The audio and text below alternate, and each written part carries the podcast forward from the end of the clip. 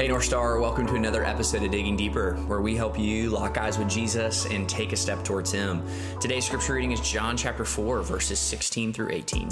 God's word says this Go call your husband, he told her, and come back here. I don't have a husband, she answered.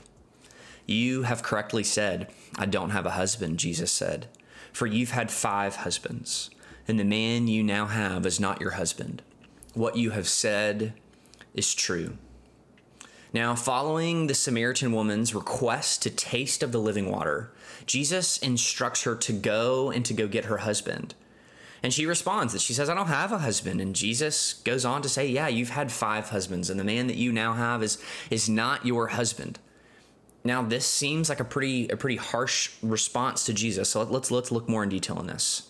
Now, there is typically two responses or two interpretations of this woman's lifestyle. The first interpretation is that she is a serial adulterer, that she's someone who has had five husbands and is now with another man to whom she is not married.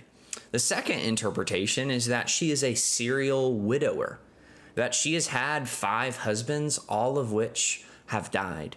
Now, culturally, both of these realities would be a reason for deep shame and pain, especially in her first century context. So, regardless of how you interpret the Samaritan woman's situation, the point is that she experienced a great wound and is marked by great shame.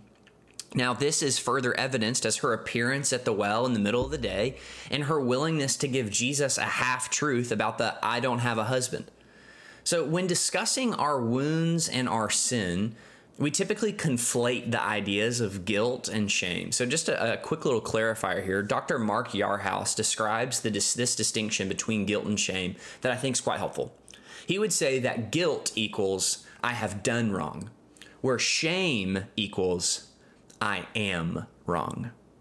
I would argue that the Samaritan woman, considering the honor and shame culture in which she's situated, her appearance at the well at midday, and her hesitation to tell Jesus the whole truth, tells me that she was marked by the shame of sin, that deep, I am wrong sin.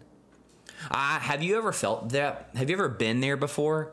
I know that I certainly have uh, that feeling of, of there is something wrong with me. Why can't I get this right? That low grade feeling of your confidence being sucked out of your soul, one loss after another, it feels. Typically, it's this thing that, be it a sin or a wound, that the people around us seem to tiptoe around or even avoid at all costs, which just seems to even make it worse.